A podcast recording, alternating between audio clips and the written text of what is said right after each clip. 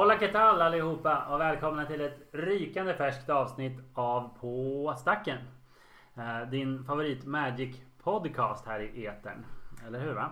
Jajamän, vi har kommit fram till vårt 9:e avsnitt och det kommer idag att gästas av en vän till oss. Men innan vi introducerar honom så ska vi som vanligt tacka våra vapendragare som hjälper oss med massa viktigt som vi har glädje av. Vi har dels Nick som har hjälpt oss göra vår coola logotyp och han har också sen fått uppbackning av Ember Artworks som har hjälpt oss göra en textdel till logon. Mm-hmm. Vi har fått en cool jingle av Marcus Östlund och inte minst kan vi också tacka vår tech-support Tobias som hjälper oss att ladda upp alla olika avsnitt. Exakt, wouldn't make it without ja. Så är det. Precis. Och jag heter Harry. Jag heter Edvard. Och idag är vi alltså 3 för första gången i poddens historia. Jajamän. Otroligt. Och vem har vi med oss? Ingen mindre än Robert Gustafsson som också jobbar på Faktoriet. Exakt, och det är precis det vi ska prata om idag. Spelfaktoriet alltså. Ja, precis. Och lite om så här, bakom kulisserna grejer med att driva en spelbutik och att vara en arrangör av Magic. Alltså inte bara spelbiten utan även allt roddande runt omkring för att skapa den här miljön där folk kan ses och spela. Precis. Och det tycker jag är väldigt spännande för att jag, även om jag på pappret är lite delägare i butiken, så har jag inte alls lika mycket insyn som er två. Och det är också därför som sagt som vi valde med just Robert som jobbar på butiken. Jag är också ansvarig för att styra upp en del events och sånt under normala tider på butiken i alla fall. Mm-hmm. Nej men exakt, och mer än så ska sägas, men det kommer vi in på. Men vi tänkte att vi börjar som vi alltid gör med att gå en liten runda och kolla vad vi har på gång i våra Magic-liv. Jajamän, jag kan dra igång här. Ja. Jag har idag och även tidigare dagar spenderat en del tid med att hålla på och fixa med mina Commander-lekar. Alltså det är ju så här, man pillar ju rätt mycket med dem eftersom, men då är det oftast typ så här, ett kort mot ett kort, jag vill lägga in något, tar ut något man inte tycker är så kul. När man har hållit på så i något år med varje lek så kan det ha hänt att det har försvunnit något land när man egentligen borde tagit ut något annat. Yeah. Du kanske la in någonting som kostade 6, du tog ut något som kostade 2 och så vidare. Och till slut så hamnar du i att din lek kanske inte är så himla optimerad ur ett så här mana-kurva-perspektiv. Ur ett så här, hur ser mana-basen ut? Har du rätt mängd länder efter färgerna och så vidare? Kort och gott, there's a disturbance in the force. Exakt, så man skulle kunna säga att jag har städat i mina favoritlekar och så har gått igenom hur ser mana-basen ut? Hur ser kurvan ut? Hur bra rampar den här leken? Finns det tillräckligt med svar på saker i den här leken? Och så vidare. Nej, så det har jag nog också slarvat en del med. Jag tror att det är helt självklart att det blir så. Alltså, jag vet inte, det är väl inte alltid ett removal som åker ut för ett removal och så vidare. Mm. Men just att ta sig lite tid och städa i sina lekar är något jag kan rekommendera. Ibland kanske också, inte för off-track, men ibland kanske också kutta kort som man tyckte var bra för 5 år sedan och som bara legat kvar. Det kan säkert vara, men det är ändå det som brukar hända mig när jag ska lägga in något. Även om jag tycker om att spela casual så är det oftast något dåligt kort som ryker när något bra ska in. Ja. Eller något som är helt fel i temat och som var bra. Man tog in det för att det var bra och nytt men som inte är så bra så behöver inte vara kvar i leken. Nej, jag minns någon som, jag såg något på Reddit eller något som sa så här att alla är överens om att Temple of the Falls God är värdelös. Jag bara, fan är det kvar ett par lekar? Jag har den i alla mina lekar. Ja, du ser. Ja. Men de sa att det här är ett shitkort. De bara, shit, alla som spelar den är dåliga. Bara, det är ju säkert dåligt i CDH för att du behöver kunna producera mana tidigt. Men jag vet inte om jag skulle säga att det alltid är dåligt. Alltså segermatcher är ganska nice med saker som producerar 2 mana fortfarande. Ja, det är också värt att säga att mängden gånger jag har suttit med 4 länder runt Temple of the Falls God i spel och sett väldigt ledsen ut. Ja, precis. 3 plus den. Ja, precis. Det är värt att undvika. Det kanske borde gutta den då. Ja, spännande. Ja. Jag tror att det finns en plats för Temple of the Falls God i mina lekar i alla fall. Men i alla fall när andra har den i late-game och man kan kopiera den med Festbjörn Stage. Ja men precis. Så man hjälper ju varandra. Oftast kopierar man med Karoländer. Jo, oftast. Det har ändå varit vad jag har pysslat med på sistone. Du då Harry? Ja precis. Jag har suttit och dreglat över dyra kort igen. Jag köpte en foilad upheaval till min kub. Bara 200 spänn typ. Så det tyckte jag var bra. Från Odyssey alltså. Original foil obviously. Låter billigt. Jag tyckte det var ganska bra pris. Den spelas ju dock på otroligt få ställen. Den är bannad i DDH. Ja. Den spelas väl enbart i kul? Ja, nu när du säger det. Jag vet inte vad den andra skulle spelas. Andra Highlander-format, kanske casual liksom, ja, såklart. Pre-modern. Det är väldigt kul. Den är legal i pre-modern. Ja, visst. Ja, i alla fall. Så jag köpte den och jag blev väldigt glad för det. Och sen så började jag tänka på vilka andra onödigt dyra Old Border Foils kan jag köpa till gubben. Så då kollade jag igen och insåg att 7th Edition Foils är ännu dyrare än sist jag kollade. Så det är ju sånt som tydligen händer. Ja. Ja, så, men ja, någonting kanske det blir ändå. Jag tänkte så, vilka kort älskar jag mest i kuben? De borde jag ändå ha i Old Border Foils. Wildfire sneglar jag lite på. Så vi får se. Ja. Sånt. Så vi får se om den sprättar plånboken och krossar spargrisen igen för dem. Ja. We shall see. Men du befinner dig ändå ofta i de här ganska trygga farvattnen på investeringssidan. Så du köper gamla och lite så här, ofta foils och sånt. Ja, visst. Och gamla boosters och så. Sånt som de flesta nog ändå är överens om att de har en ganska stadig prisutveckling uppåt. Och inte... En lilla klick som ens tänker på dem överhuvudtaget. Ja, precis. Hur som helst. Men nu är vi alltså 3, så vi vill också undra vad Robert har på gång i sitt märkliv. Ja, på senaste så har jag byggt 2 nya EDH:er och en av de EDH:erna är en Kentaur Tribal och jag hade inte ens tänkt bygga den EDH:en förutom att jag visste att det fanns en lord till Kentaurer specifikt och jag tyckte väldigt mycket om den. Och den är inte legendary, va? Nej, precis. Det är väldigt dåligt förstås. Den är byggd på Stonebro då och jag kommer inte ihåg vad den heter mer, men... Frozen Hero. Ja, så heter den. I alla fall så var det Harry som skrev till mig att han skulle handla från en stor återförsäljare och sen så sa jag köp alla kentaurer till mig bara. Och sen så jäkla bra. Japp. Så det var några över också för jag visste inte exakt vilken jag ville bygga på. Men den är fin. Den är extremt dålig men den är fin. Och sen har jag den också... har inte sett riktigt lika mycket spel som den andra leken misstänker jag. Nej, det är sant. Jag byggde också en aristokratlek EDH för att jag älskar aristokratlekar och har byggt det i standard flera gånger om nu de senaste åren sedan vi öppnade Spelfaktoriet. Jag hade så himla många kort liggande så jag slängde upp en EDH av det på... vad heter hon? Och så man kan betala 2 för en röd. Lissolda the Blood Witch. Ja, precis. Den byggde jag på. Ja, det henne kan man inte glömma för det var hon är från Dissension, vilket var när jag spelade, alltså när jag verkligen var liten och helt frälst av Magic. Sen har man BDSM-outfit också, så jag antar att det också gjorde det lättare att komma ihåg. Det finns med lekarna är faktiskt Lissolda, för det mesta så är den en ganska bra lek, jag tycker att den är nästan lite för bra. Så pass. Men hon är väl egentligen inte det bästa alternativet till general? Nej, verkligen inte. Man skulle väl egentligen spela på hon som dubblar Death Triggers. Ja. Till exempel. Just det, Teisa. Ja, Teisa hade den varit väldigt bra. Men jag tycker den är finast så jag körde på den. Plus jag ville köra röd och svart. I like it. Det har varit kul att mötas. Jag tycker det är en stark strategi sådär i våra små casual matcher. Men den är fortfarande en relativt fair variant av just den arketypen. Måste jag säga. Den är bra men om man är på den så är den inte så farlig liksom. Ja, och jag har inte min maxen jag byggde av korten jag hade plus lite kort som jag hade i butiken som jag. Ja, och vi alla resten av meta kör inte med Leyland of the Void och Rest in Peace. Nej, precis. Hålla för dig själv. Du gör fan det. Ja. Ni har ju hur kul man kan avprata i det. Men det ska vi inte göra jättemycket idag. Vi ska ju alltså röra oss in mot kvällens tema. Stämmer bra. Och idag kommer det handla om bakom kulisserna kan vi kalla det. Yes, bakom kulisserna på your local game store, eller hur? Och mest Magic fokus då förstås. För att där är självklart. Magic Pod, exakt. Och det är väl enda rimliga sättet att börja är väl att berätta vad vet ni om att jobba bakom kulisserna på en butik? Jag tänkte innan vi kommer dit kanske berätta lite om våran butik. För att varje butik är nog ganska annorlunda från varandra. Och jag tänker en sak som just då är att vi är ganska nystartade. Ja. Så mycket av det vi pratar om applicerar nog inte alltid på alla, eller definitivt inte på alla andra affärer. Och dessutom är vi i en relativt liten stad där det inte har funnits något superaktivt Magic-community på länge. Och när vi väl drog igång så tror jag knappt det spelades Magic här, alltså organiserat. Det har funnits liksom små föreningar och sånt i tid och otid. Men det var verkligen någon slags lågvattentid. Ja, så var det. Och...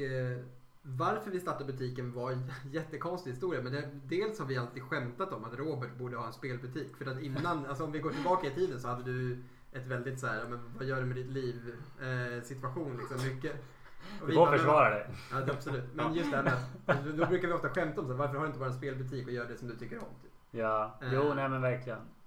Samtidigt som vi också jag och några andra kompisar blev av med våran föreningslokal där vi hade alla våra Warhammer-grejer som tar upp kopiöst mycket plats. Ja.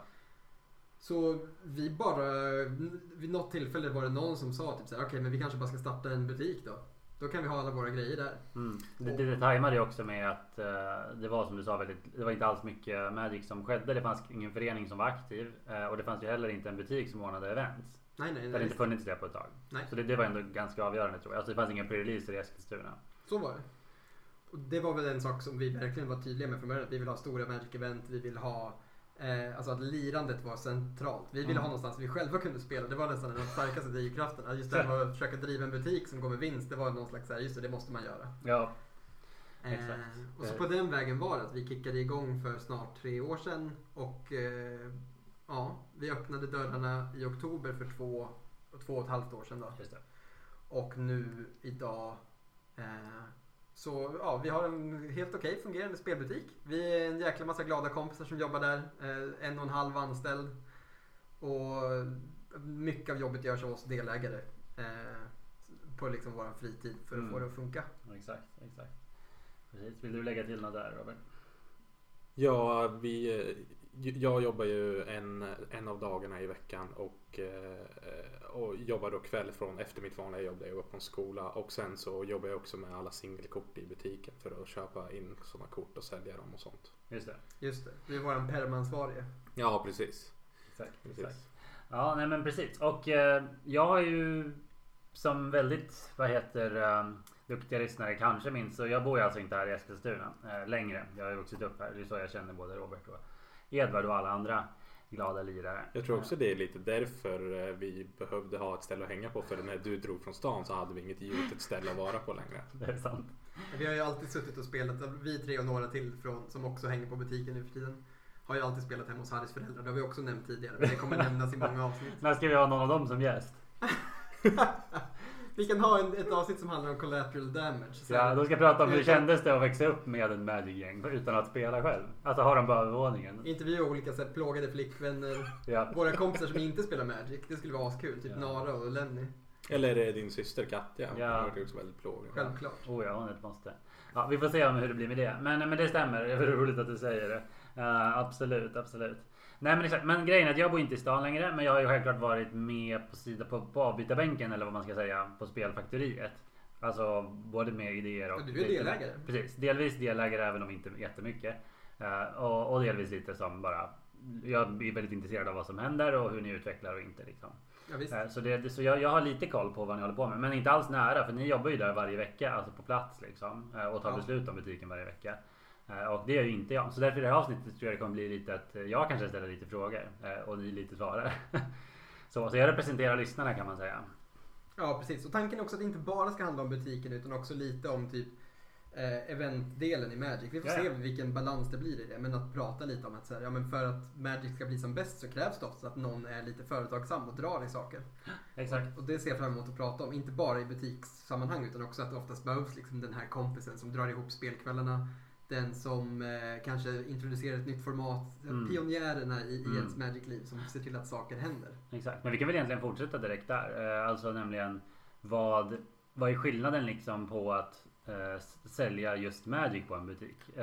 Liksom jämfört med kanske vad som helst annars. Just för att det är något aktivt i det som du säger. Alltså någon måste också dra lite. Alltså Magic kräver ju att folk spelar det oftast. Mm. Alla sitter ju inte bara liksom och köper booster som de inte tänker öppna, utan man vill att folk ska lira också. Just att sälja Magic blir ju nästan automatiskt att det förväntas att man ska lära upp folk som vill börja spela det också, vilket vi gör en del också om det är någon som känner att den vill lära sig spela Magic, och då svarar man på frågor och kanske spelar någon liten match med dem. Det är också en del av det. Verkligen. Jag tänker att, och ni får gärna rätta mig om jag är fel, men varje ny lirare är ju en ny kund, och det är liksom ganska ordentligt. Alltså skillnaden på att för många köper ju mer än en produkt liksom. Så är det. Det är verkligen viktigt att det dyker upp nya spelare, för att det är ofta i början av ditt Magic-spel som du har störst behov och intresse av så kallade sealed products. Alltså det är då de är mest spännande. Det är då du själv får ut mest av att köpa dem. Medan gamla rävar oftast har sina vanemönster liksom, att du köper en viss typ av produkter som är nischade mot dig. Men i början är det ju mycket att du testar och sånt, och det betyder förstås jättemycket för en butik men också för spelcommunityt, att det dyker upp nytt folk som liksom rör om i grytan. Ja. Så absolut. Sen en annan sak som är unikt med just Magic, om man ska jämföra med andra produkter, är att många Magic-spelare har väldigt, väldigt höga krav på produkterna jämfört med mycket annat, skulle jag säga. Produkten ska ha ett bra andrahandsvärde. Produkten ska vara uppskattad av våra stora Magic Influencers. Mm. Produkten ska tillföra någonting till ditt Magic-liv specifikt. Och gör inte det så tycker du ofta att det är en dålig produkt. Och det är ett speciellt spel att hantera som butiksägare. För det är inte allt som går hem, verkligen inte. Och framförallt inte, vi har pratat tidigare om det, Wizards är ju extremt produktiva just nu. De gör ju sjukt mycket produkter jämfört med vanligtvis. Just det. Så det har ju varit en jätteutmaning nu att försöka känna in liksom, vad är våra kunder intresserade av? Ja. Vad vill man ha? Något som vi trodde skulle vara jättepopulärt, kanske värsta floppen, och det har hänt flera gånger. Alltså något som man tänker så här, ja gud vad mycket collector boosters vi sålde i förra setet, nu måste vi köpa massor den här gången. Inga säljer. Nästa set, vi tar det lugnt med collector boosters, då vill alla ha helt plötsligt och sånt där. Det är verkligen en spännande produkt att hantera, skulle jag säga. Ja men exakt, precis. Vad väljer man vad som ska köpa in liksom? Alltså så här, hur väljer ni hur många ni ska ha av grejer liksom? Det är ju bara på magkänsla och det vi tror att folk vill ha. Vi köpte in på tok för många Unsanctioned också till exempel. Ja just det, för det tänkte vi så här, ja, men det är gjutet, vi vill ha länderna, det kommer vara en rolig spelupplevelse, jättemycket folk på någon slags pre-release liknande event. Inget av det slog in. Nej, vi hade väldigt många över. Just den var ju inte så farlig för oss, för att länderna i sig har ett andrahandsvärde. Så de gick liksom att jobba med alltså att sälja på något sätt ändå. Jo. Men det är ju en jättespännande del av att driva butiken, just det här. Vi får ju kolla mycket på historik, det är ändå någon slags vägledande grej. Att har vi sett att vi har sålt på ett visst sätt tidigare så kan vi... Men nu är vi så pass nya så vi har inte så mycket historik. Nej. Man får kolla mycket på hype och gissa sådana saker. Typ så här. Men tänk till exempel Ravnica. Det var jättelätt att köpa in mycket War of the Spark, för det blev någon slags... Alltså man förstod att det här är typ ett av de största Magic-klimaxarna vi har haft. Ja. Under hela vår speltid. Alltså storyn ballar ur, alla planeswalkers är med, planeswalkers i varje pack, snygg paketering. Visst. Det kändes verkligen så här, ja men de gjorde den här Linkin Park-låten som var ändå, det var ju lite mimigt, men det var ju också, det var väldigt många som tittade på den. Det var verkligen jättemånga views verkligen. Det var märkt tydligt att de satsade. Snackar vi om trailern till World Spark? Ja, just det, den var riktigt cool. Det var så sjukt mycket högre produktionsvärden än någon annan expansion. Ja, verkligen. Och då var det var någon slags no-brainer att köpa in liksom max-allokeringen av Prelle-packs. Vi köpte in jättemycket mer displayer än vad vi gjort någonsin annars. Vi har aldrig sålt så mycket efter det. Och det var värt det. Och allt gick gott. Vi hade inget kvar. Nej. Så vissa gånger är det superlätt, andra gånger är det jättesvårt, som när vi beställde hem Ikoria. Corona dunkar in. Ikoria är hatat i sig samtidigt som vi har en pandemi som säger åt folk att inte umgås. Wizard säger, ni får inte ha pre-releaser.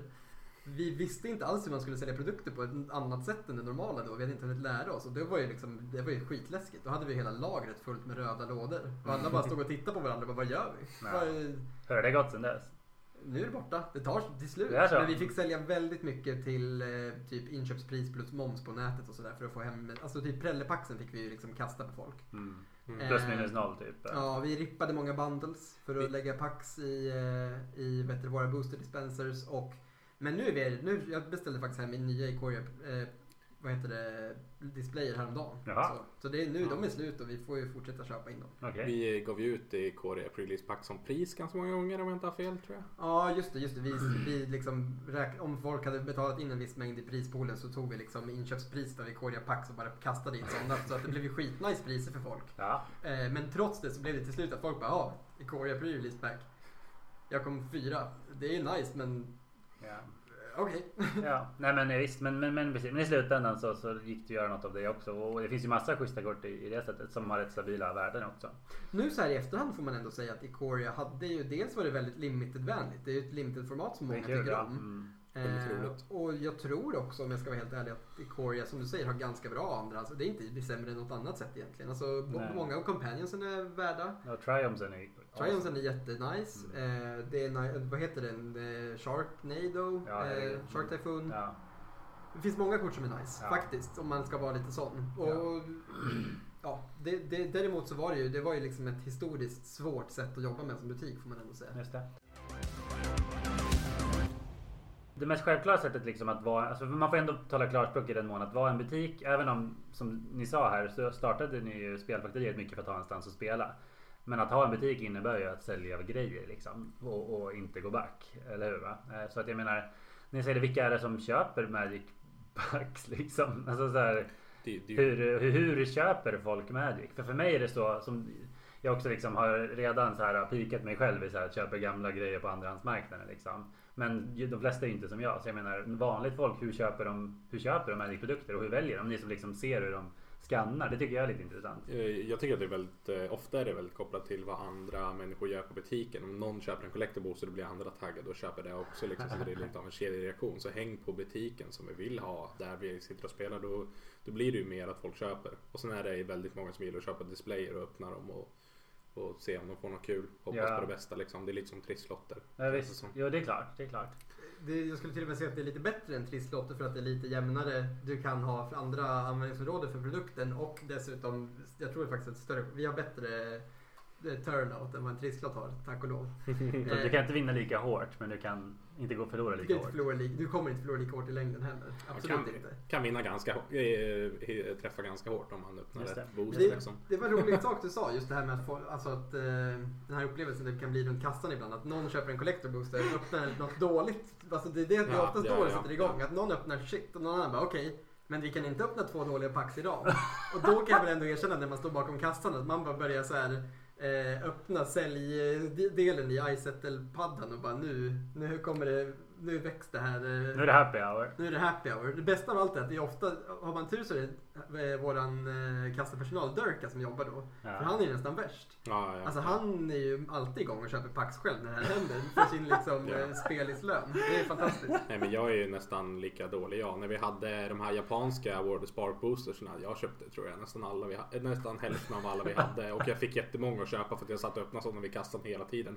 Hoppade på att jag skulle träffa den här Liliana Dreadhorde General i Weeb Alt-arten som man kallar den, för att den är svindyr i foil. 10 000 liksom. Det var någon som sålde den i alla fall. Den är säkert värd 5 i alla fall. Och det som är så fint med det är ju att ibland man kanske skulle känna sig vidrig på något sätt när man gör det här, men eftersom vi själva är så inne i vi talar ju rakt från hjärtat när vi säger det. Alltså jag tycker det är några av de roligaste sakerna som finns att rippa en display för att se vad man får. Underbart. Trots att jag vet att det är osannolikt att det kommer gå plus så är det fortfarande skitkul. Fattar. Och det gör ju att jag känner ingen skam ärligt talat. Jag känner såhär, okej att folk kanske köper för mycket ibland och då, jag säger alltid till dig, är du säker på att du vill ha den här produkten? Vi finns kvar här imorgon också.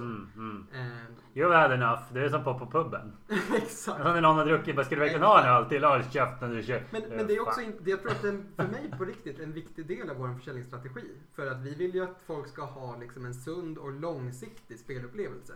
Och folk som spenderar mer än vad de har råd med kommer ju kanske behöva sluta för att de inser att jag har inte råd att spela det här spelet för jag lägger liksom för mycket. Exakt. Och det är något alla vinner på. Och då på sikt för oss är det förstås mycket viktigare att den kunde komma tillbaka och handlar stabilt över en lång tid. Så det finns ju en jättestor poäng för oss med att det är klart att man säger, det är svårt som butiksägare att säga nej när någon vill handla. Men att ändå säga typ såhär, okej, men vill du testa att spela med den här produkten? För du måste inte bara öppna den direkt. Vi kan sätta oss ner och köra drafter eller någonting.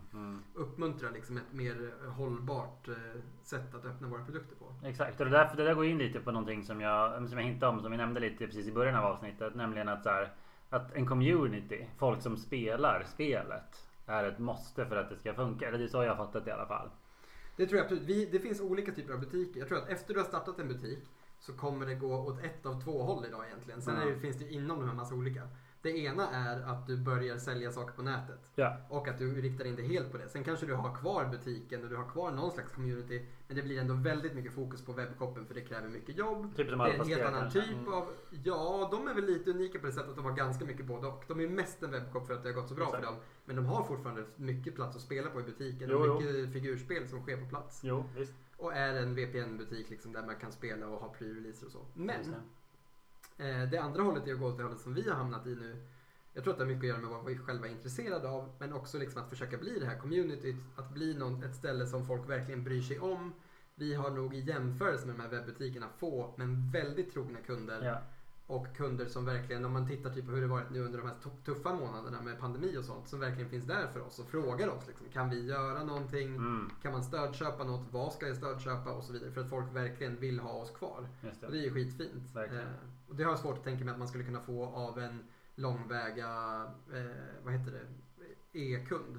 Den typen av stöd. Nej, men det tror jag absolut. Absolut. Jag menar, ni som, det är ju mycket folk som hänger mycket i butiken liksom. Det... Ja, just det, innan corona började så är det jättemånga som kommer in och bara hänger i kassan och pratar med den som sitter där. Och det är ju trevligt förstås. Nu försöker vi hålla oss undan det här på grund av corona och vi behöver hålla lite avstånd, men det är ju väldigt trevlig community och massa trevliga personer som kommer in och spelar och hänger, och man har fått så sjukt många nya vänner sedan vi öppnade den här butiken. Och det är nog inte bara sant för oss. Min bild av det är ju att det många av dem som hänger där också har fått helt nya liksom, sociala liv. Mm. Ja, det tvekar jag inte på, verkligen inte. Men apropå vad heter det, att hålla igång i community. Events är också en grej. Alltså det som är lite unikt med Magic kanske från andra produkter är ju att, för ni tjänar ju pengar både på att sälja boosters så som ni berättade, men också på evenemangsavgifter, eller hur? Alltså, ja, så hur tänker ni, hur tänker ni där, Robert? Vi håller ju drafter och events. Även nu under corona försöker vi hålla i events över internet på lördagar där vi spelar Historic eller Standard och sådana saker. Och vi tar ju en liten utgift eller en liten avgift där för att man ska få vara med och spela, för att vi styr upp turneringen och fixar matchen och allt sånt där. Och det är prisupport. Ja, det är ju en unik sak med Magic, tror jag, att folk förväntar sig att en väldigt stor del av deltagaravgiften ska gå till priser. Ja. Så det blir ju i princip som att vi säljer produkter. I många andra typer av event så tar det ju mycket betalt för lokalen, du tar betalt för tiden som folk lägger ner på att arbeta. Det tror jag inte... Det skulle inte flyga för många Magic-spelare, för att man är van med att en väldigt stor del av beloppet går till priserna. Och så är det ju till och med på stora GPs och sånt. Alltså i princip så är ju det är ganska hårt pressat så. Och jag är rätt fine med det. Jag tycker det känns skönt att vi kan ha billiga events. Jag tycker vi har billiga events. Och det tycker nog väldigt många av våra deltagare också. Där är det så att nästan alla pengar går till priser. Och ofta schyssta priser. Alltså vi ser till att det är priser folk vill ha.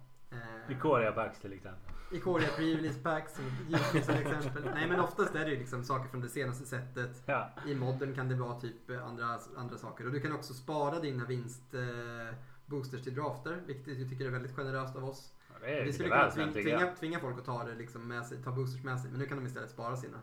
Men det har ju att göra med, återigen, med att vi älskar att spela. Så vi vill ju bara att folk som mest spelar Constructed ska råka få ihop till en draft och kunna vara med, fast att de kanske inte hade tänkt det. Ja, nej men verkligen. Jag minns jag vann en riktigt fin deckbox åt er. Jag hade aldrig köpt, ni som känner mig vet att jag aldrig skulle lägga 300 spänn på en deckbox. Just det, du vann en sån, vad heter de? Ultimate Guard. För 300 spänn, det kan jag ju köpa en riktigt fin gammal foil för. Så det skulle jag aldrig göra. Men när jag vann den här, då, vad fin det var.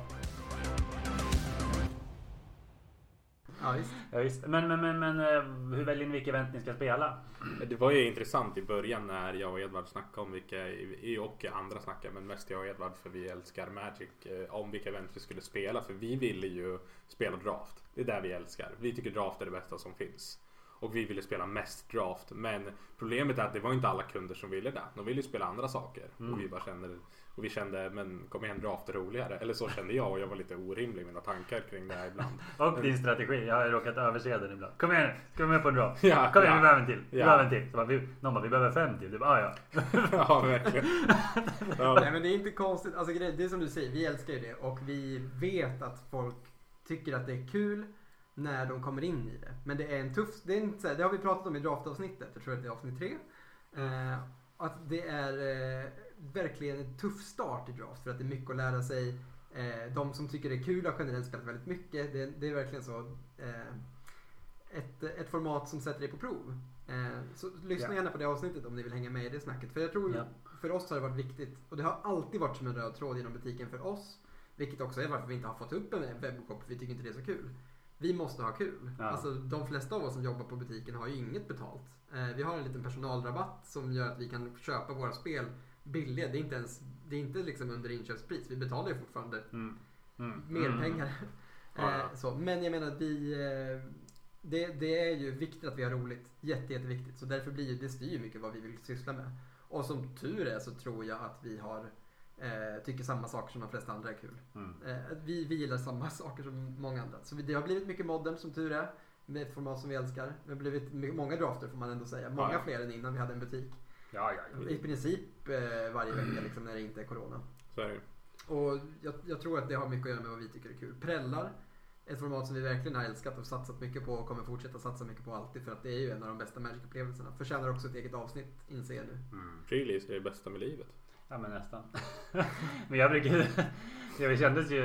alltid säga att pre-release liksom att vi Magic-spelare har julafton 3-4 gånger per år. Liksom. Ja, visst. Ja, så är det. Och sådär. Det var ju kanske mer... Det är fortfarande, jag tänkte säga att det inte är lika speciellt längre, för det kommer så många olika sätt, fast det är fan alltid speciellt. Ja. Alltså, jag tror inte att jag överdriver när jag säger att jag tror det är här när jag är som gladast och det är på pre-releases. Ja, hörde ni det, Robert, familj och partner? Jag tänkte också flika in den sista saken. Du vill inte ta tillbaka det? Nej. Det här med vilka event och sånt som vi väljer, för jag tror att en sak som vi har påverkats av mycket på sistone är att vi pratar mycket med folk. Alltså vi pratar med community på olika sätt. Alltså även om det, dels har vi en grupp som vi skriver till som är några av de mer aktiva Magic-spelarna, och vi pratar med folk när vi är på butiken och sånt.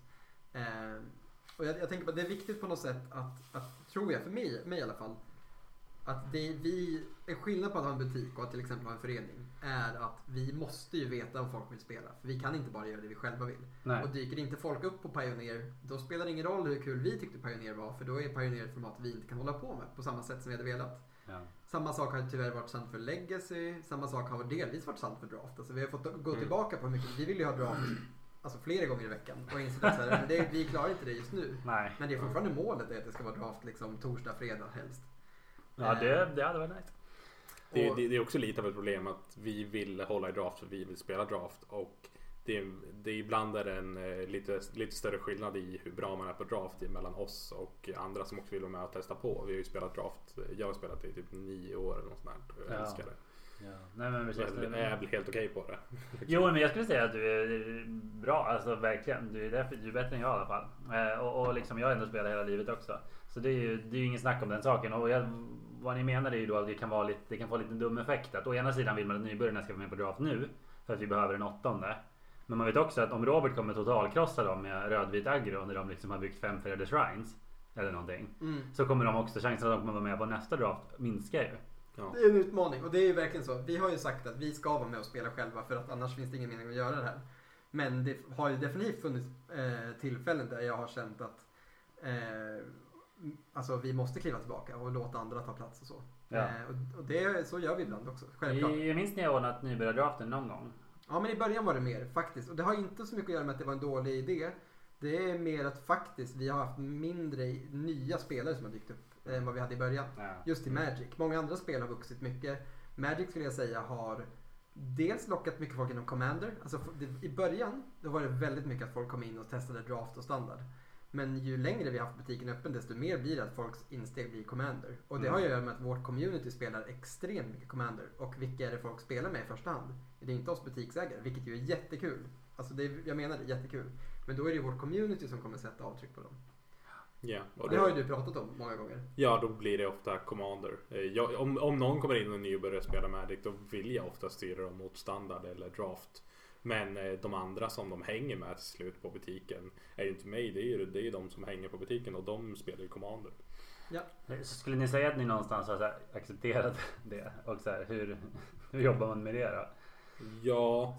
Säljer grepacks och precons och singles. Jag tycker till en viss del är Commander ett bra sätt att börja spela Magic på, men jag tycker också att det är lätt att det blir att man inte lär sig alla regler när man spelar Commander, för att det inte är lika viktigt. Just det. Så är det, du lär dig framförallt inte göra optimized play. Alltså du lär dig kanske reglerna i någon mån för att någon kommer säga till, men du lär dig inte varför du ska vänta till slut på turen med att göra något. Du lär dig inte varför instants är bra att vänta med. Det kan folk lära sig väldigt, väldigt sent när de spelar Commander. Och jag skulle också säga att folk blir väldigt mycket mindre vana med att förlora. I början för många Magic-spelare förut tror jag att det var en väldigt vanlig, alltså alla måste ha haft samma upplevelse som vi. Mm. Att i början förlorar du väldigt mycket för att alla andra är mycket bättre och har bättre lekar och så vidare. Och äldre. Men i Commander kommer du kanske också förlora en del, men du kommer ha lite roligare när du förlorar, du kommer ta längre tid. Mm. Och att vi har pratat om det här 1000 gånger förut. Men jag tror att för att svara på hur jobbar man med det här, så är det ju för oss viktigt att vara ledare här, och att, för vi tror ju fortfarande verkligen på draft och andra 60-kortsformaten. Jag tror att det är det bästa sätt, de två bästa sätten att spela Magic på, och att Commander är ett nice komplement. ett väldigt, väldigt nice komplement. Exakt, vi har ändå gjort 2 avsnitt om mycket vi älskar Commander. Det kommer säkert fler. Jag älskar Commander. Commander är mer ett roligt sätt att umgås på än ett bra sätt att spela Magic på, tycker jag. Känns det som. Ja, men verkligen. Så det håller jag med om. Och det här är ju värt nästan... Vi kommer komma fler avsnitt om Commander. Och något av dem kanske kommer handla om varför Commander inte är det självklara formatet. Visst. Och något kommer handla om att de borde anbanna Braids Cabal Minion. Ja. Som general. Nej, men avslutningsvis... Bara ett helt avsnitt om det. Ja, och avslutningsvis för min del om Commander... Nej, förlåt. Om att arrangera event så här. Är att det är ju nice för att vi kan påverka lite vad folk spelar. Och vi kan pusha draft och vi kan pusha standard. Och när vi gör det så har vi väldigt kul. Måste jag ändå säga. Det är jättekul att se folk komma in i de formaten som inte har varit där än, och man märker ju på folk att de tycker det är ruskigt roligt. Det är ju 2 alltså väldigt roliga sätt att spela Magic på också. Ja. Det är väldigt kul när det händer i vårt community, när vi börjar med någonting nytt. Typ när vi börjar med Pioneer, alla varit jättehypade, alla satte ihop nya lekar och sånt där. Och då är det kul att starta event och där. Sen där är det ute efter ett tag, det får vara okej där också. Då hittar vi någonting nytt som folk är hypade på. Men på senaste har det mest bara varit Commander.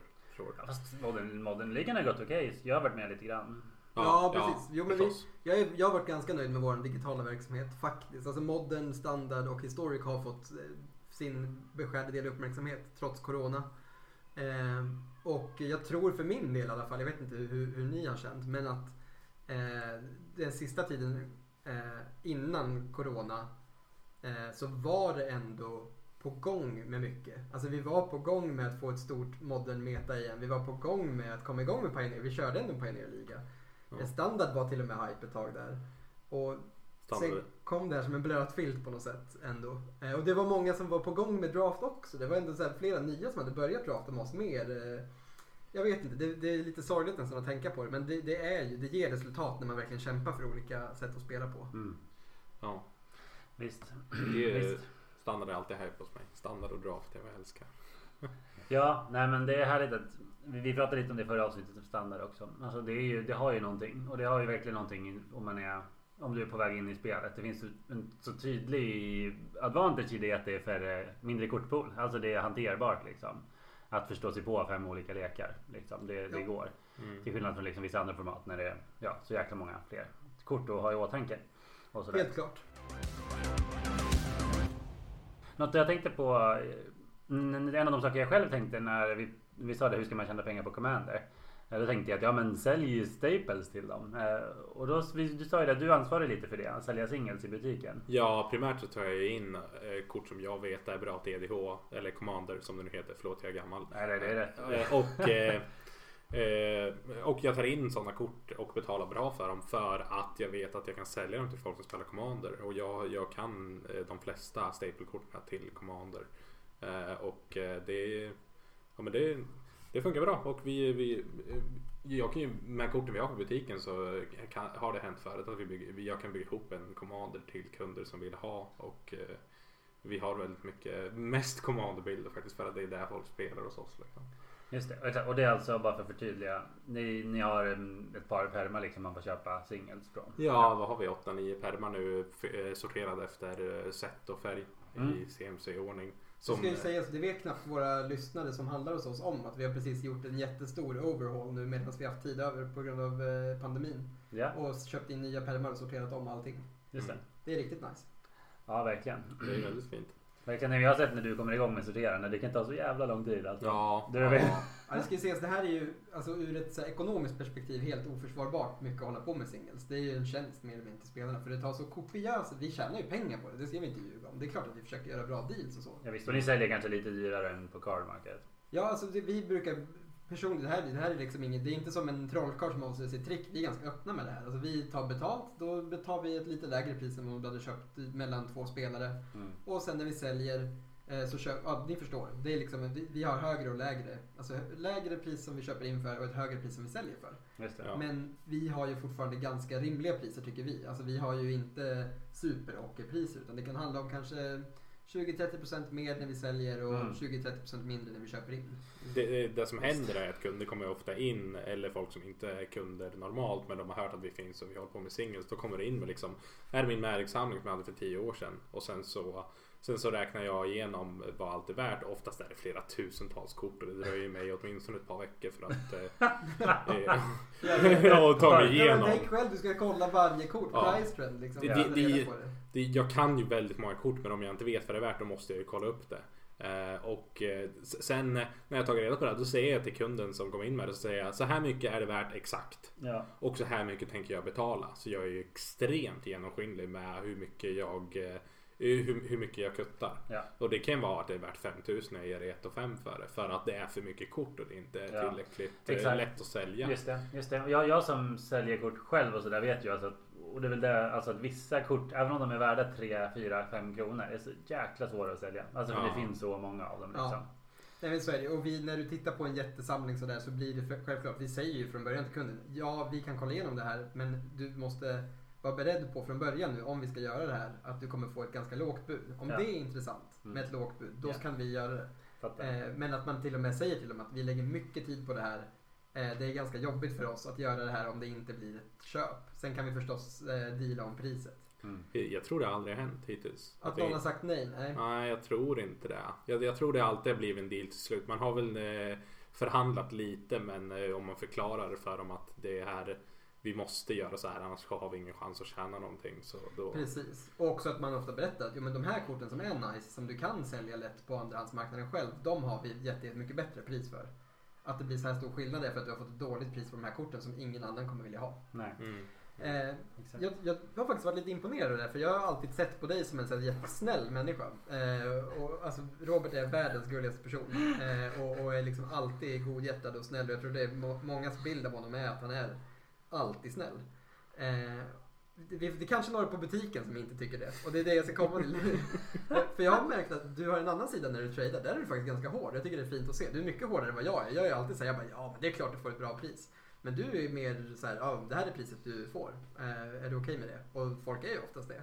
Medan jag själv är väldigt försiktig och så här skäms för mig och bara, men du kan väl få det här. Ja, jag tänker på den memen från Pawnshop, vad heter han? Han, den där bästa I can do you is... Ja, från Pawnshop, jag hörde något helt annat. Ja, det bästa kan du, den är värd typ såhär $1000, det bästa kan du is 5 cents. Exakt. Nej, det är inte, förstås inte så illa, det är som han själv säger. Han säger ju liksom, Robert är en superärlig, han säger det kostar så här mycket på Card Market, jag kommer erbjuda dig det här, men han tummar ju inte på det sen. Och det tycker jag verkligen gör att det är en av anledningarna till att vi kan sälja singles, att vi har en duktig säljare som orkar jobba med det på det sättet. Jag tror både att Robert, du kommer ofta få ett bättre pris om Robert står i kassan, för att han kommer räkna ut ett actual pris till dig. Han kommer titta vad korten är värda. Medan om du köper av många av oss andra, så kommer vi bara gå efter en schablon som är ganska ofördelaktig. Så det är ett tips till våra kunder, att passa på att köpa av Robert, för att ni får liksom möjlighet att diskutera priserna mer och sånt. På onsdagar då. Ja, precis. På onsdagar är det en bra dag att deala magic så. Jag tycker det är en fin tjänst på något sätt att erbjuda, för att folk ska kunna hitta kort och att man kan samla singles på ett ställe i stan. Men där tänker jag att det är viktigt för mig att folk inte ska ha några illusioner om att man står och täljer guld med de här singelsamlingarna, utan det är en liten inkomst för butiken som är nice att ha, men det är framförallt en tjänst för communityn att hålla koll på korten. Att plocka upp kort, att se till att det finns, det går att få tag på något random man kommer från Ursas saga, för att vi råkar ha det i perm. Ja, alltså om vi ska vara helt, förut så hade vi våra 3 för 10 lådor och 10 kronor styck grejer. 10 kronor styck korten är värda allt från 4 kronor till 8 kronor, så det är inte så att vi tjänar sjukt mycket pengar på dem. Och 3 för 10 korten är värda 2 kronor styck på ungefär, mellan 1 och 2 kronor styck. Visst. Så det är inte så att vi tjänar sjukt mycket pengar på det här. Och mängden folk som har kommit in och velat spela Commander och bara, ni har ju asmånga kort, och sen sätter upp en hel lek av kort från vi har på butiken. Det är perfekt. Och om det är jag som står i kassan och du bygger en hel Commander-lek av kort som vi har i butiken, så kommer jag ge dig en bättre deal än vad som står på grejen. Okay. Ja, verkligen. Där är det ju, måste man supporta folk som vill komma igång. Ja, verkligen. Klart. Men det är nice. Jag kastar mig i däcken då, det är ändå en jävla tjänst. Sånt brukar kosta extra. Ja, visst. Nej, men jag tror att det blir så när man är en liten butik och man verkligen känner att så här, du är inte bara en kund för oss, du är också en möjlig person i vår spelcommunity lika mycket som en kund. Jag tror att det är vad som skiljer oss från många andra butiker här i stan.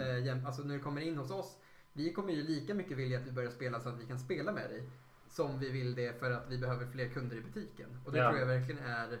Det är superviktigt för oss att ingen går därifrån och känner sig liksom blåst eller känner sig, vad fan har jag köpt för skitspel? Utan det är viktigt, alltså, ibland får man ju till och med tumma på det och tänka så här, ja, Magic kanske inte ens var den här personens grej, och orka tipsa dem om andra spel och säga, men du, fan, Warhammer Community, det kanske passar dig bättre, eller något sånt.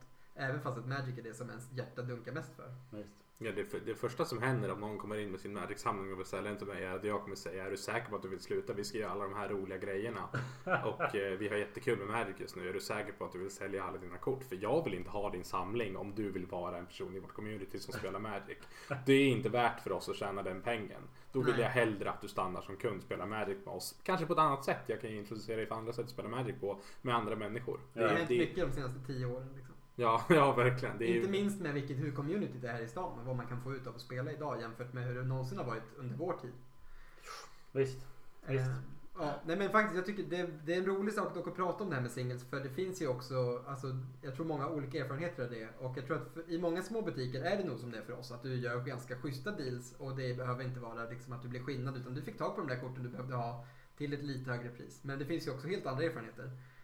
De större tradersarna har ju ofta mycket, mycket skarpare, vad ska man säga, brantade skillnader mellan vad ett kort är värt på andrahandsmarknaden och vad ett kort säljs för i deras butiker. Absolut, men då har de ju också ofta många fler kort också. Alltså, så här, de har fler kort än vad vi har. För man kan ju inte alltid få ett playset fetchar av den fetch man vill ha hos er. Nej, gud nej. Inte ens nästan. Så du ska vara glad om vi har en av den fetchen du vill ha. Men de har... Det är så illa. Vi har inte alltid fetchen. Det går ju åt. Nej, det går åt väldigt mycket. Den ligger i vår dyrperm under kassan. Vill ni ha sådana dyra kort så får ni fråga den som sitter i kassan. Det är bra att veta. Men jag vill också säga att de har ju dock inte de fina och fula kommandobilderna vi har bland våra permar. Vi sparar mycket bilder för att vi tycker de är fina och försöka sälja dem, och för att vi spelar Commander på ett konstigt och dåligt sätt liksom. Så då vill vi supporta det genom att ha massa fina gamla dåliga kort liksom, som vi säljer. Ja, men jag tror det var det jag menade. Jag tror det finns, här återigen finns det flera olika sorters spelbutiker. Alltså vissa kommer ju liksom, det kommer synas vem det är som äger butiken. Det kommer synas om det är någon som gör det för att försöka tjäna pengar på spelet. Visst. Det kommer synas om det är någon som tycker om att spela ett visst typ av Magic och ett tredje typ av Magic. Och jag tror att det finns många olika affärsmodeller som kan funka. Mycket handlar, jag tror verkligen att det viktigaste är att man som butiksägare eller Magic-arrangör något annat slag fokuserar på det som man själv tycker är kul. För att de månader som det här inte var det mest välbetalda jobbet eller projektet eller butiksidén som du drog igång, så kommer det åtminstone ha skitkul. För exakt, där återigen, ingen bör ha några illusioner. Det här är inte liksom en öppen marknad där man bara kliver in och tjänar av så mycket pengar. Utan efter 3 års tid så kan jag fortfarande inte säga när jag ser fram emot att kunna liksom plocka ut någon form av lön eller vinst från det här företaget. Utan den lönen och vinsten jag får, det är att jag träffar er och träffar mina kompisar och träffar er som lyssnar och har ett kul fritidsliv. Nej, men det är fint, fint sagt. Och, nej, men verkligen, det är så jag har tolkat det också. Ja, det är ju inte som att vi riktigt tjänar på att vi har p-rabatt. Jag köper bara mer nu och är mer fattig för att det finns en p-rabatt för oss som jobbar. Ja, det är verkligen. Personalrabatten är ju, det är ju verkligen inte, alltså det är ingen superstor kompensation så. Det kan man inte påstå. Nej visst, men när jag ska köpa en Loka så bara nickar jag lite sådär att stacken i gasten som en snåla jävel jag. Så bara, glöm inte den här lilla 2 kronors rabatt. Det är klart det är trevligt, men jag har aldrig köpt så mycket Magic-produkter i mitt liv som jag gör just nu när vi driver butiken. Nej, precis. Kanske inte för mig att jag inte bor i stan i alla fall. Det kanske till och med har övertalat att köpa en deckbox. Du är dock ett väldigt dåligt exempel, vill jag säga. Jag kan veta att jag borta kanske köpt en deckbox till och med. Vi ska säga så att Harry under hela vår numringtid aldrig har rippat en booster utanför en draft. Vi fick tjata på när han fick en, alltså jag vet inte, alla kommer inte veta vad det är, men nyligen har Wizards börjat med en grej som är prisboosters. Promo boosters, som är liksom ett pack med 2 rares och ett promokort. Och det går inte att använda till något annat än att rippa det för att få kort. Du kanske kan sälja det då, Sealed förstås, men du kan inte drafta det i alla fall. Nej, det är ju det som är poängen. Det går inte att sälja en Sealed för att den går att kolla vilka kort som är i ganska lätt. Ja, till exempel. Så den är verkligen till för att öppnas av den som har vunnit priset. Och vi vill liksom så hetsa Harry i typ 10 minuter för att han ens skulle överväga att öppna det. För att du hade liksom inte okynnesrippat en booster sen du var typ hur gammal? Kom igen. Jag minns inte. Exakt. Jag har det på ett par tillfällen tvångsrippat Harrys booster åt honom för att det har frustrerat mig. Och betalat för dem. Ja. Du har köpt booster av mig. Ja, det har jag. Hittar de hos mig och öppnade. De förtjänar så öppnas helt enkelt. Så är det. Jag fick en pact of negation en gång. Det gick ett plus. Fick det? Ja, nice. Ja, men det bjuder jag på. Ja, nej, men allt som allt så... Det känns som att man kan babbla ett tag om det här. Jag tänkte egentligen fråga hur mycket plastfickor säljer ni? Jag kanske hinner fråga förresten innan vi avrundar. Bara som ett exempel? Jag tänkte bara, det är väl det som går åt. En del av mig tänker så här, att det är plastfickor man vill ha. Varför är det just du som tänker att plastfickor går åt? Du har ju inte blivit plastfickor. Jag gjorde det nyss. Ja, men innan det här så var det typ 10 år sedan. Men jag ser att andra köper det. Ja. Och man behöver alltid innerslips. Så är det. När vi spelar Limited säljer vi mycket plastfickor förstås. För då behöver folk till sina drafter. Man glömmer alltid hemma. Ja. I övrigt skulle jag säga att det ser helt okej. Alltså, vi har ett ganska brett sortiment. Så vi har 3 märken som vi själva tycker om. Varje butiksägare har sin egen favorit. Så det beror beroende på vem som står i kassan kommer få olika rekommendationer. Yeah. Men det är inte varken det eller deckboxen är någon sån jättestor grej. Alltså, det vi säljer mest av i Magic väger boosters. Utan tvivel. Boosters och sen sealed decks. Och sen, vad heter det? Alltså EDH-lekar. Commander Precons, Planeswalker-lekar, den typen av grejer. Och sen sist men inte minst säljer vi kanske tillbehör då. Just det. Playmats, deckboxes och sleeves. Just det. Ja, det är lite hackigt slut där. Men ja. Det är ju ändå en grej. Det är ju, alltså tillbehören är ju en stor del för många. Och det är också det är sånt som jag i alla fall tycker är lättare att spontant köpa. Faktiskt, trots allt. Det är sant. Jag behöver alltid fler innersleeves.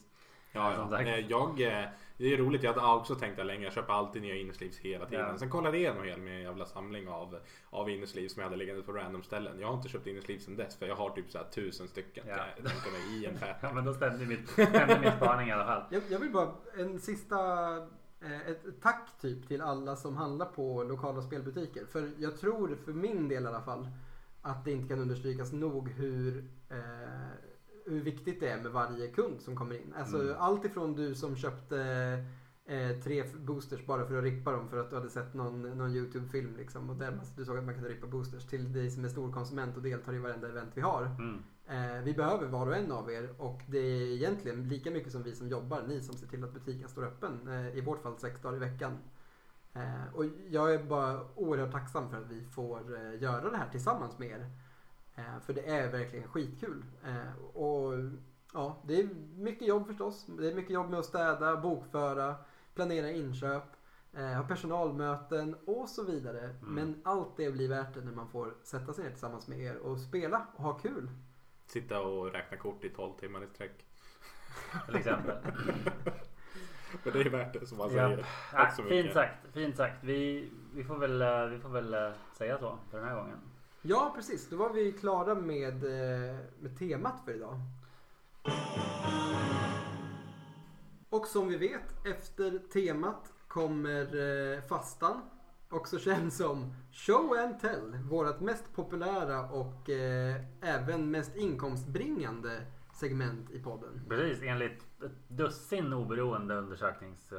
Vad heter det? Enkäter som vi gjort. Ja, men då kan jag understryka att jag som har lyssnat på podden, det är ändå mitt favoritsegment. Så det måste ändå vara någon slags bekräftelse. 13 nu olika undersökningar. Så är det. Nej, men exakt. Och det här är alltså segmentet när vi bara snackar om någon Magic-grej som inte passar någon annanstans. Som vi har tänkt på senaste tiden. Jajamän. Exakt. Vill du ha den här att börja, Robert? Som hedersgäst. Ja, jag kan börja. Jag kan börja och berätta om den gången när jag och mina vänner, Harry inkluderad. Jag tror du också var där, Edvard. Inte just den gången. Ja, nej, jag hade någon sak innan du satt och spelade Legacy. Jag kollade på, det var väl en annan GP.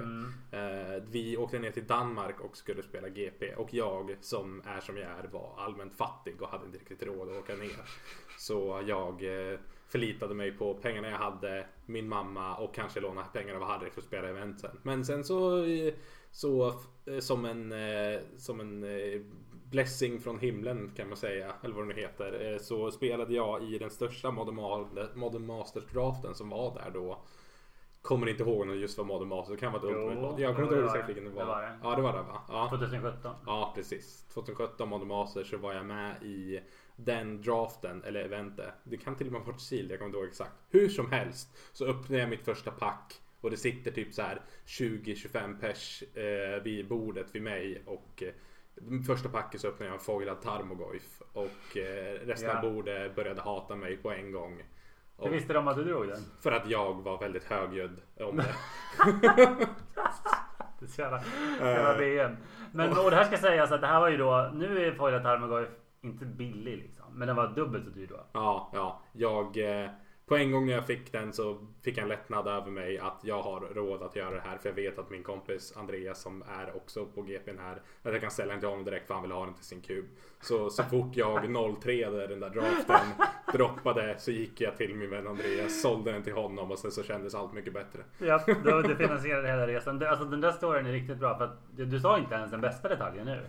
Och det är ju att på väg till Köpenhamn så sa du, jag ska öppna en foilad tarm. Just det, ja. Alltså långt innan där, det bara, för vi sa på något sätt kom pengar på tal. Och du bara, jag har inte riktigt råd av här, men jag ska öppna en foilad tarm och sälja den till Andreas. Och vi bara, haha, kul.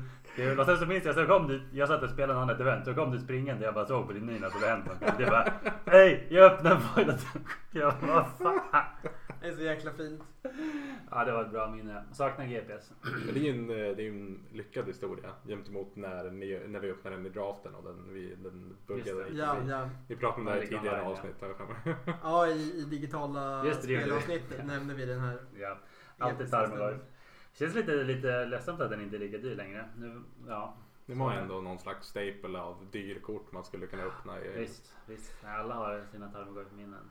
Men alla kort har också sin gräns för hur många gånger de kan tryckas om innan de börjar se dubbelt. Den är dubbelfuckad. Både det faktum att de trycks om mycket och att det kommer ännu bättre creatures till Modern som ändå är formatet som håller den dyr tillsammans med Legacy. Visst. Gör att det är självklart att den ska vara lite billigare. Men den kommer alltid ha en plats i våra hjärtan och i många lekar. Och vara ett av de bästa 200 bra tag till. Så det är bara... Exakt. Ja. Nice. Vill du, Edvard, eller ska jag? Du kan få fortsätta. Yes. Kör på. Jag har spelat ganska mycket Arena på sista tiden. Och då har jag fortsatt tänka på kortet Bone Crusher Giant. Så det ska bara prata om det kortet. Och det är ett jävla kort. Det kan man inte förneka. Jag kan inte släppa hur jävla pushad den är. Alltså det har pratat mycket om pushade kort från Throne of Eldraine. För att flera av dem har blivit bannade åt skogen. Såklart. Oko, Fires of Invention. You name it. Once upon a time. Alltså de här korten är insane. Så att det fanns liksom bara inget energi över till att reflektera över hur sjuk Bone Crusher Giant är. Och den är inte ens sjuk nog. Jag tycker inte den ska bannas, det är inte det jag menar. Vi kanske kan förklara vad den gör om det är någon som inte vet. Yes, exakt. Så det är alltså en 4-3 för 3, 2 och en röd. Som har texten att om den skulle targetas av en spell så delar den 2 skada till den kontrollen. Men också framförallt så har den ju Adventure. Alltså att den kan också spelas som en instant med ett stomp. Och då skjuter den 2 skada. Det är en chock för 2 helt enkelt. Men också att skadan inte kan preventas den här rundan. Så det är så här, det är så mycket som är bushat här. Bara det att alla kort med Adventure är ju bra för att de har options. Men också, den är en 4-3 istället för 3-3 för 3. Varför? Yeah. Den har extra upside i att man gör ont när man targetar den. Till Gravy. Och det där prevent-klausen också. Att det också preventas. Och den kan targeta face. Alltså det hade inte behövts. Den är instant. Hade inte behövts. Nej. Fy fan. Så jävla bra. Och den är, spelas ju såklart för alla röda lekar i standard och historic nästan. Nästan, inte alla. Men den är ju så bra så den spelas ju både i burn och i kontroll. Ja, herregud. Ja. Alltså om man är relativt ny på att spela Magic så tycker man inte Likorium. Men om man har spelat lite längre som vi har gjort så är det ju som otroligt skillnad i power creep från tidigare och nu. Exakt, men det är ju verkligen de bästa brännspelsen någonsin. Jag säger bara, det är därför jag egentligen ville ta upp den. Bara för att det måste man väl erkänna. Alltså det är en av de bästa brännspelen någonsin liksom. Och i förlängningen, alltså det står jag nu säger. Ja, jag vet inte om man kallar väl den brännspel antar jag, men det är väl den bästa gubbenbrännspelen, men det kan man inte säga. Det är grimda av med sig den tävlar mot och det är väl konstig jämförelse. Ja, det är sant. Så det är inte samma slags kort. Det är fan en av de bästa brännspelen någonsin och den är verkligen här för att stanna i lekar i eternal-format. In a long time liksom. Gjuten i kub också. Ja, verkligen. Den är helt skogstokig och alltså när man lägger det 2-drop on the draw och de bara stampar den och tappar upp och spelar en 4-3 liksom. Man känner sig så jävla deppig. Man bara, okej, kul. Typ. Eller så låter skovet ut 2, den blir stampad och tappar upp. De har liksom fått plus ett card advantage. Kurva fortfarande. Ja. Inga problem. Fy fan. Ja, det går ju. en sista grej jag måste säga om den är ju att den skjuter ju dig själv om du targetar den. Det är lätt att glömma det. Det är så ovanligt på nya kort. Alltså om du buffar den med typ Giant Growth så kommer du ut att 2 skada.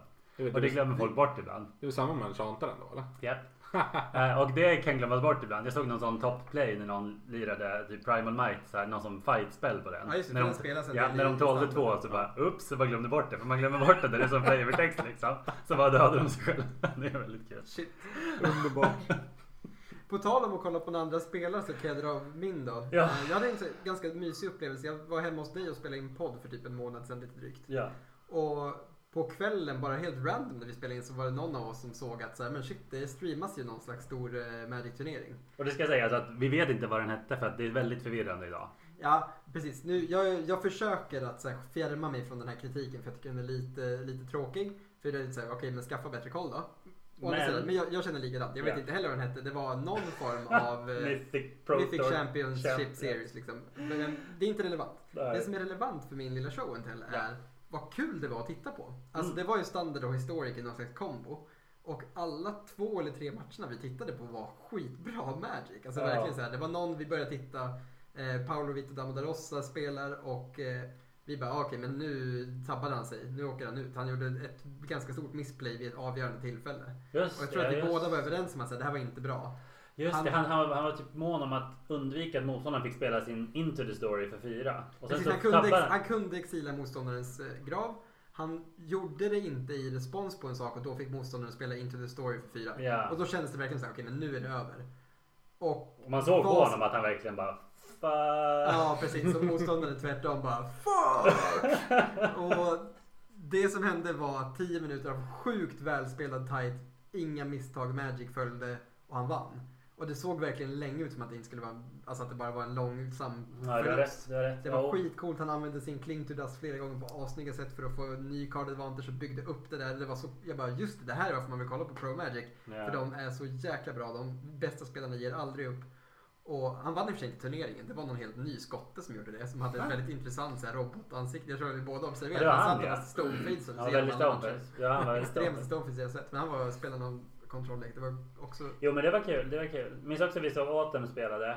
Atom Burchett mot någon annan bra var det faktiskt. För det var också tajt. För att han toppdäckade... Det var mot skottet. Ja, det var mot toppdäckade Questing Beast tror jag. Precis för lite. Och det var också, också skitcoolt. Vi båda satt och tittade. Hon höll på att förlora. Eller henne på att förlora. Och sen helt plötsligt så bara... var det en sån här classic pro-toppdäck moment. Man bara... Ja.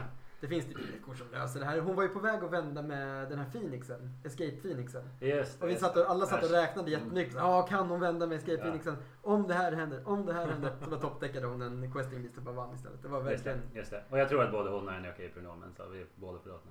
Ja, nej men jag vill bara passa på och så här flagga upp för att även om det är svårt att hålla koll på vad de olika pro-arrangemangen heter så är pro-scenen fortfarande väldigt, väldigt nice att kolla på.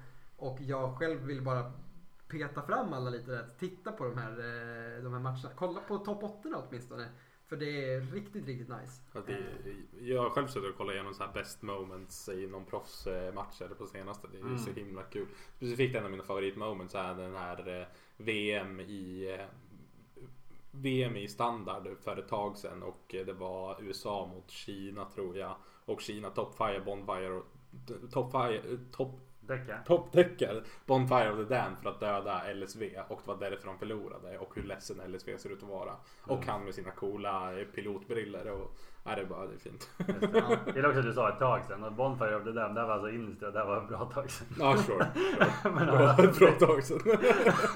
Ja, men det är alltså, det är verkligen en upplevelse och jag tror att det förtjänar också ett avsnitt för sig. Alltså det är verkligen en superintressant sak med hur kan man titta på Pro Magic.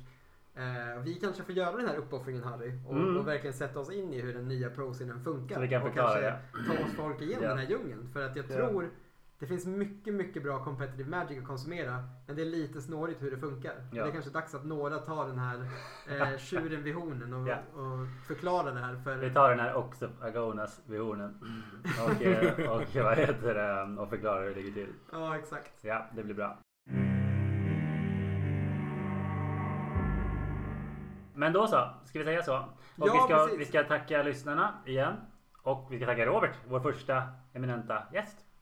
Ja, tack så mycket för att jag fick vara med. Det var svinkul. Hoppas man kan vara med i framtiden igen. Ja, verkligen. Nej, men vi hann ju nämna det tidigare att Robert är en jäkel på att drafta. Det skulle vara superkul att att ha ett till avsnitt om draft och prata mer om det med dig. Låter som en plan. Och verkligen tack så mycket för att ni har lyssnat. Yes, kanon, toodaloo. Hej då.